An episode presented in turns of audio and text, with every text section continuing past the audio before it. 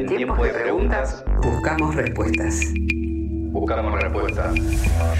El aire en la radio de la garganta poderosa se puso en rojo. Un llamado exclusivo. Un mano a mano bien poderoso.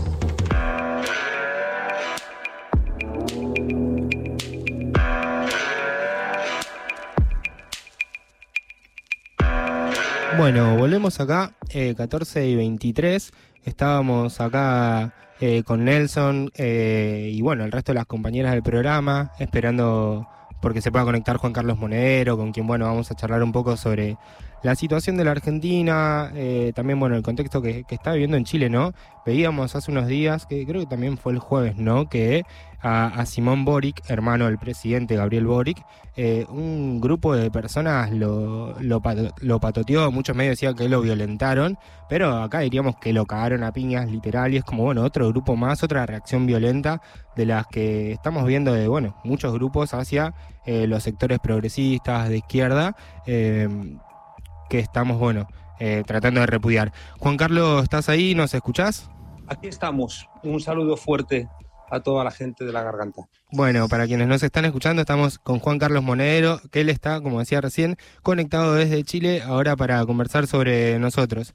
Eh, te quería preguntar, ahí vos llegaste eh, a Chile a ayer y medio que aterrizaste del avión y, y, te enteraste de la noticia de lo que había pasado con Cristina en Argentina. Eh, ¿Cómo, cómo mm. recibiste esa noticia? ¿Cuál, ¿Cuál fue tu primera reacción? Bueno, pues lo de siempre, pues cuando estás en la cola de, de, de la aduana, pues prendes el teléfono, te conectas a, al wifi y de repente sale la noticia y la verdad es que me quedé helado. No, no, no me lo podía, no me lo quería creer, no, no me lo quería creer porque tenemos muy presente ¿no? la violencia de la derecha contra la izquierda, no está tan lejos, ¿no? o sea que la memoria nos la, nos la tiene muy, muy presente. Y yo estaba viendo también desde España, pero también en, en los diferentes países de América Latina, como, o en Estados Unidos, ¿no? recordemos a ese loquito, ¿no? Eh, con la cabeza de bisonte entrando en el Capitolio, donde claro. murieron, ¿no? Eh, cinco personas. Eh, y de repente, bueno, toda esta, esta esta visualización ¿no? de que la derecha está eh, abandonando sus compromisos con la democracia, de repente, bueno, ves el salto ¿no? de, de, un intento de asesinato de Cristina y dices, no, no puede ser, ¿no? Y, o te quedas de piedra también por los efectos, ¿no? O sea, por, por, por, por, el asesinato de una mujer como Cristina, por lo que implica, ¿no? De intentar silenciar la voluntad política de millones ¿no? de, de argentinos y de argentinas y luego la situación que creaba es decir, que, el asesinato de, Cristina no iba, iba a ser gratuito ¿no? y que va a colocar al país también en, un, en, un, en, un, en una espiral terrible. ¿no? Y, y bueno, y, lo engarzas y lo, lo, vinculas al odio que se está desplegando en todos los sitios, ¿no?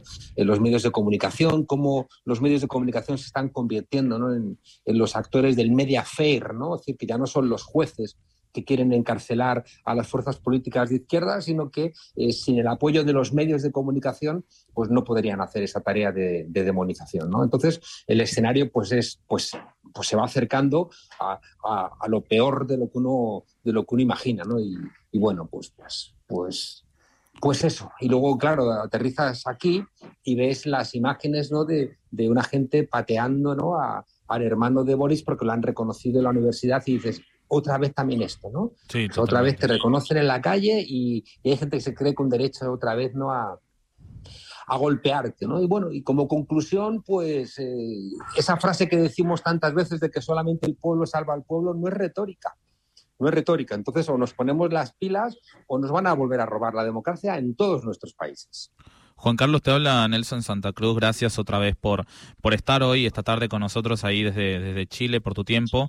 Recién dijiste algo que estuviste titulando también en, un posteo, en una nota que, que, que escribiste esto, esta semana. La derecha ha renunciado a la democracia. ¿Por qué? Bueno, porque si te fijas en todos nuestros países, ¿no? incluido España, eh, en Argentina, eh, nos encontramos una derecha que está desconociendo la democracia cuando no gobiernan ellos.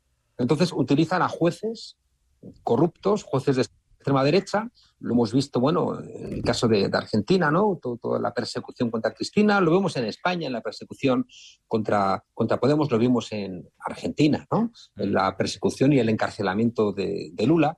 Entonces vemos que la derecha, cuando pierde las elecciones, considera que los gobiernos son ile- ilegítimos y, por tanto, opera al margen del Estado de Derecho, ¿no? con jueces corruptos, construye demonizaciones eh, a través de los medios de comunicación.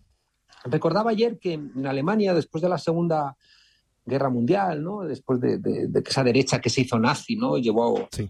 a una guerra y, y la perdieron, en los juicios de Nuremberg hubo gente que señaló los que llamaban los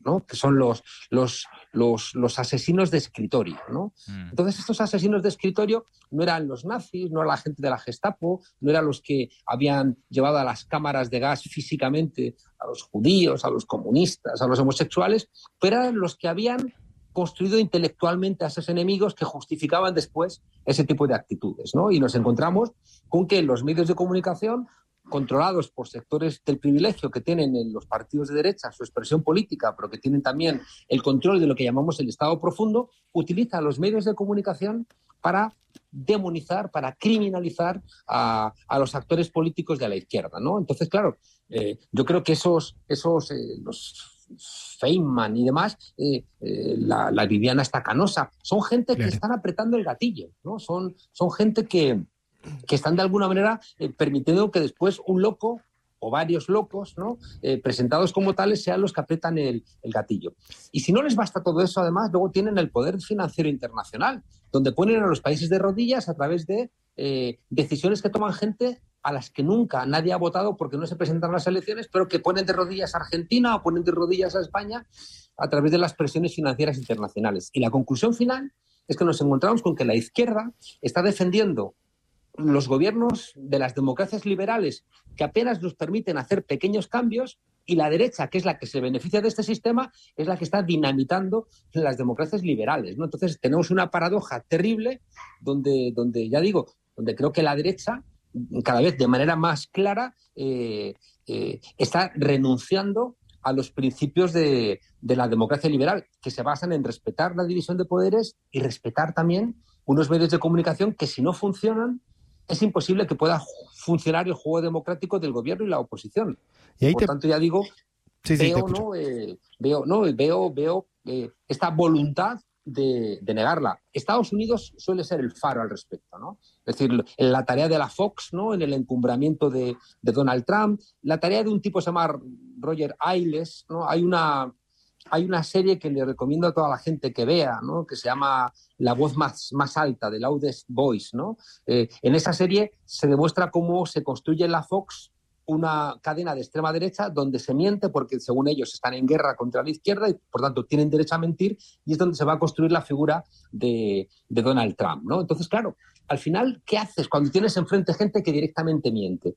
¿Qué haces cuando los medios de comunicación sientan en la misma mesa a el jefe de la Gestapo y al rabino del gueto de Varsovia y el rabino del gueto de Varsovia dice, nos están exterminando a los judíos y el jefe eh, de la Gestapo dice, no, no, eso es mentira, ¿no? Y el periodista dice, no, yo he hecho bien mi tarea porque he sentado a uno y a otro. Y dices, no, tu tarea es ir al maldito gueto de Varsovia a ver si los están ejecutando y no darle al tipo de la Gestapo la misma credibilidad que al, que al, que al judío, ¿no? De la misma manera Claro. que constantemente, por ejemplo, están sentando en una misma mesa a un científico que dice que el calentamiento global está jodiendo el mundo y al lado ponen a uno o a dos negacionistas y dices, pero a ver, o sea, ¿dónde está su tarea periodística? Entonces ya digo, toda esta, esta suma ¿no? de comportamientos lo que hacen es vaciar nuestras democracias. Ya digo, y en la paradoja nosotros estamos defendiendo democracias que a veces son democracias de mierda, pero las estamos defendiendo, mientras que la derecha, que se está beneficiando del enorme crecimiento de las desigualdades, encima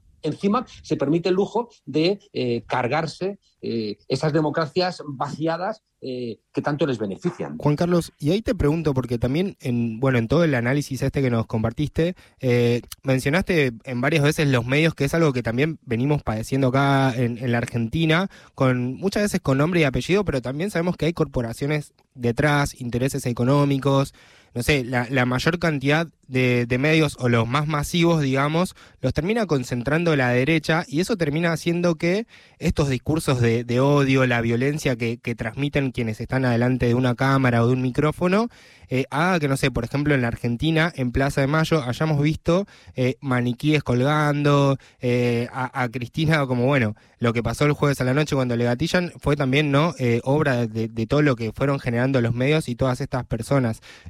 ¿Cómo crees vos ahí que, que, los estados, o si has visto también en alguna mm. parte de, de, los países que has conocido, de las experiencias que has conocido, eh, la regulación de esto, ¿no? Acá en la Argentina particularmente la ley de medios, eh, bueno, lo que fue la gestión de, de Macri eh, pasada, eh, también la debilitó mucho y bueno, se sigue concentrando ahí y, y no hay una pluralidad, digamos.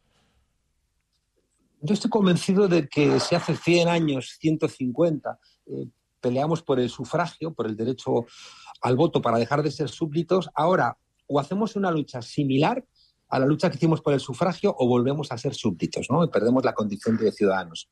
En 1900, 1975, eh, la trilateral, que es el primer gobierno de la, globalización en la sombra, después de la guerra del Yom Kippur del 73, cuando eh, se rompe la estructura del capitalismo organizado que se había pactado en los años 44 y 45 en Bretton Woods, donde todos los países se ponen de acuerdo para, para vincular sus monedas con el dólar y con el oro y se comprometen a no emitir moneda. Eh, bueno, eso se rompe eh, por, la, por la propia crisis del sistema capitalista que se agrava, ya digo, por la guerra de Yom Kippur y la subida de los precios del petróleo.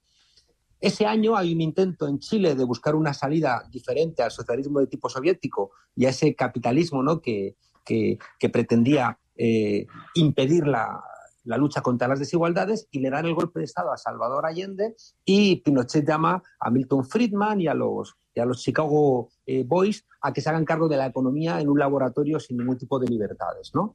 Entonces, en ese momento histórico del año 73, cuando el capitalismo va a empezar a hacerse global, empieza lo que llamamos el neoliberalismo, que ustedes lo han sufrido bien, ¿no?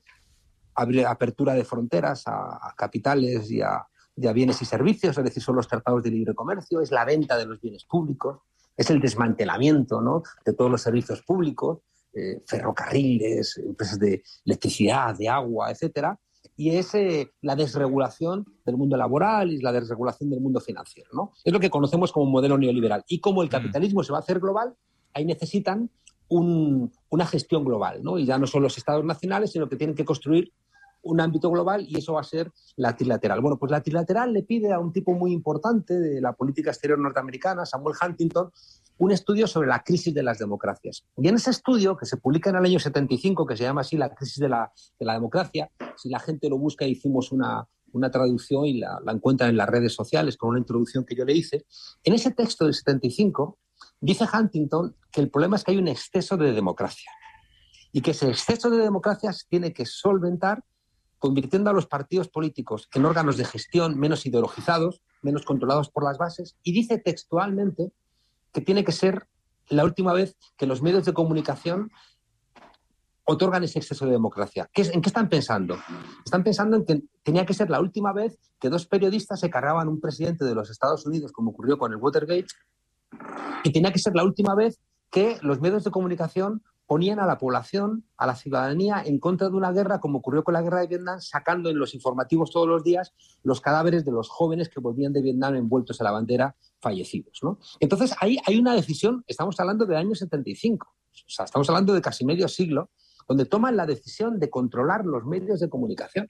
Y toma la decisión de tomar Hollywood, tomar las revistas, tomar las universidades, tomar los partidos. Es decir, hay una ofensiva ideológica brutal, ¿no? Y donde los medios de comunicación se convierten en una de las garantías, ¿no? Hay un momento de choque muy fuerte con la Escuela de las Américas formando, ¿no? A, a militares para, para, atacar lo que ellos llamaban la subversión, pero eso sí, va a ir sí, evolucionando. Con el plan Cóndor.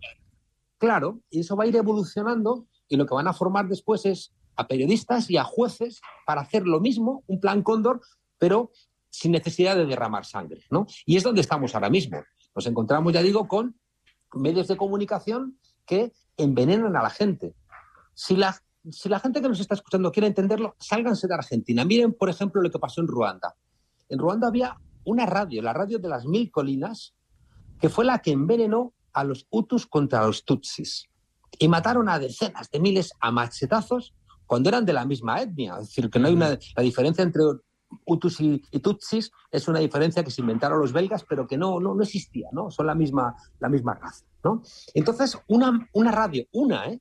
La radio de las mil colinas envenenó de tal manera a la gente que salieron a cazar a machetazos a sus hermanos, ¿no?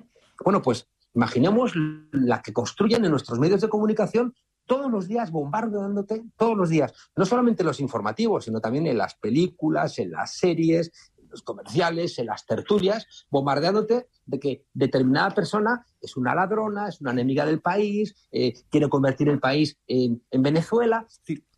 Sí, una sobreinformación también, ¿no? Una sobreinformación de esto. Y vos mencionabas una frase que me quedó rebotando en la cabeza, Juan Carlos, que tiene que ver con hacer algo o somos súbditos y eso se vincula directamente con que estamos perdiendo de alguna manera la batalla cultural, ¿no?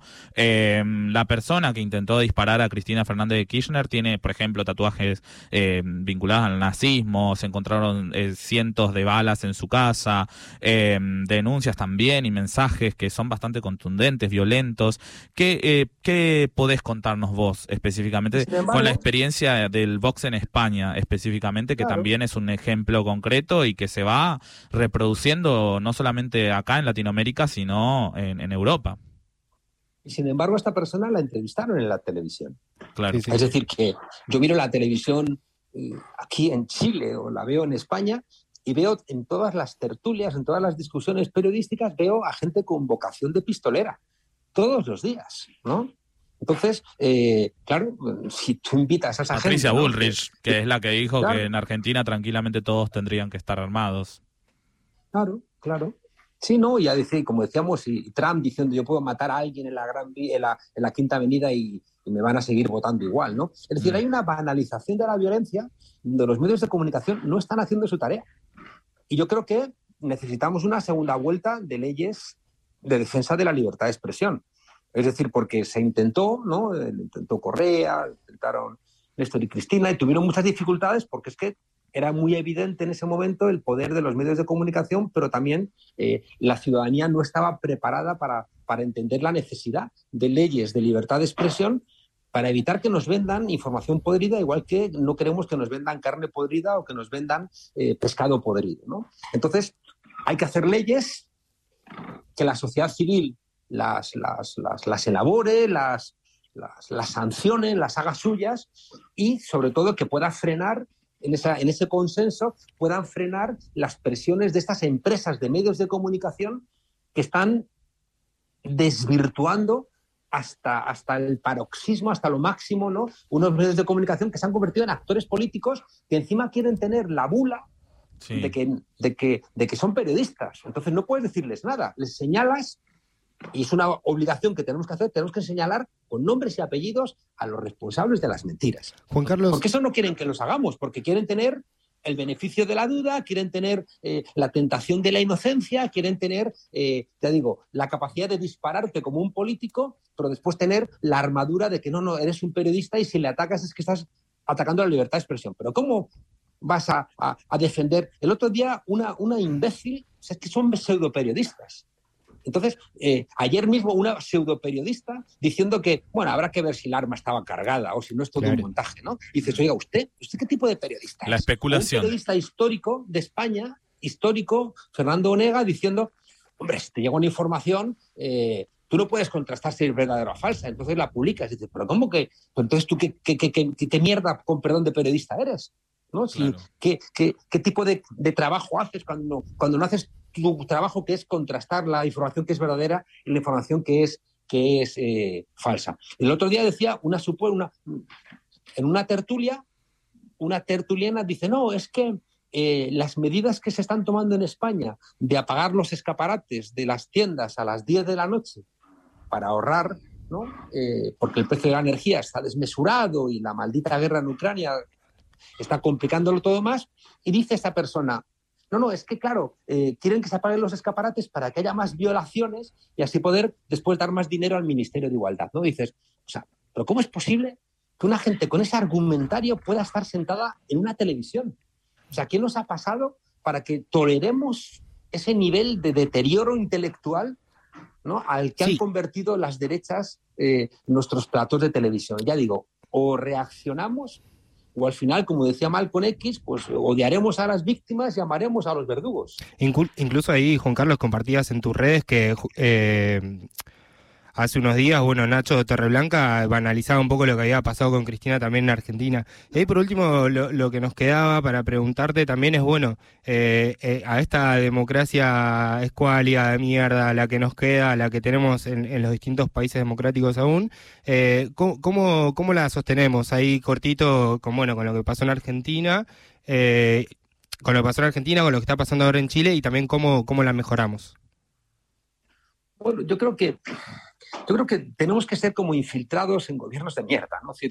tenemos que tener una, cierta sensación de que la posibilidad de transformar que tenemos ahora mismo nuestros gobiernos, la posibilidad que tiene de transformar eh, Alberto Fernández, de transformar Petro, eh, de transformar si gana Lula, eh, la posibilidad que tiene el gobierno de España, pues son mínimas, ¿no? Si hacemos pequeñas transferencias que mejoran la vida de la gente, pero que no permiten transformaciones profundas de la realidad. ¿no? Entonces, yo creo que tenemos que ser también conscientes de no engañar a la gente y decirles, podemos hacer lo que podemos hacer. ¿no? Y esto tiene que ver con la correlación de fuerzas y venimos de medio siglo donde ellos tienen el poder y nosotros apenas tenemos los gobiernos, no tenemos ni siquiera los estados, los estados los tienen ellos, porque los estados están marcados por inercias que han construido ellos en los últimos 200 años, ¿no? los que han ganado siempre las, peleas, las peleas sociales.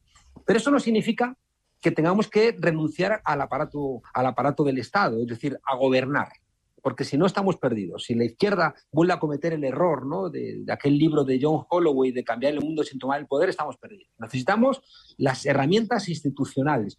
Y lo que más les molesta es que gobernemos. Y por eso también cuando gobernamos disparan con todo, ¿no? porque les molesta profundamente que se tengan esas herramientas. ¿no? Por eso hay que hacer el esfuerzo para tener eh, buenas opciones electorales que permitan buenos resultados también y, haya mayorías parlamentarias que permitan hacer un poquito más de tarea. Pero después vengo diciendo que necesitamos de, eh, lo digo un poco así como más, más eh, retóricamente, que de los cuatro espacios de nuestro corazón, ¿no? de, los dos ventrículos y las dos aurículas, una hay que rellenarla con las instituciones. Es decir, tenemos que ser capaces de ocupar espacios institucionales. En segundo lugar, necesitamos la calle.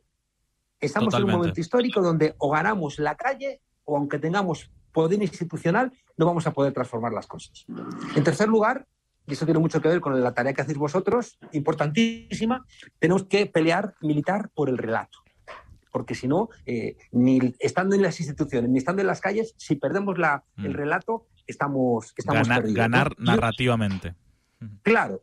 Y una cuarta, que no se nos tiene que olvidar, eh, necesitamos la alegría tenemos la cuarta cavidad del corazón, rellenarla de alegría, porque es que en situaciones de pesimismo histórico, el caldo de cultivo es para la derecha y para la extrema derecha. Necesitamos la alegría, necesitamos la alegría, dice Juan Carlos Monedero. Te agradecemos muchísimo la comunicación, de verdad enriquecedor y hablaríamos horas. Siempre bienvenido, por supuesto, a nuestros barrios populares cuando nos visites acá en Argentina. Así que muchas gracias por, por esta comunicación, eh, Juan Carlos. Un abrazo, un abrazo fuerte.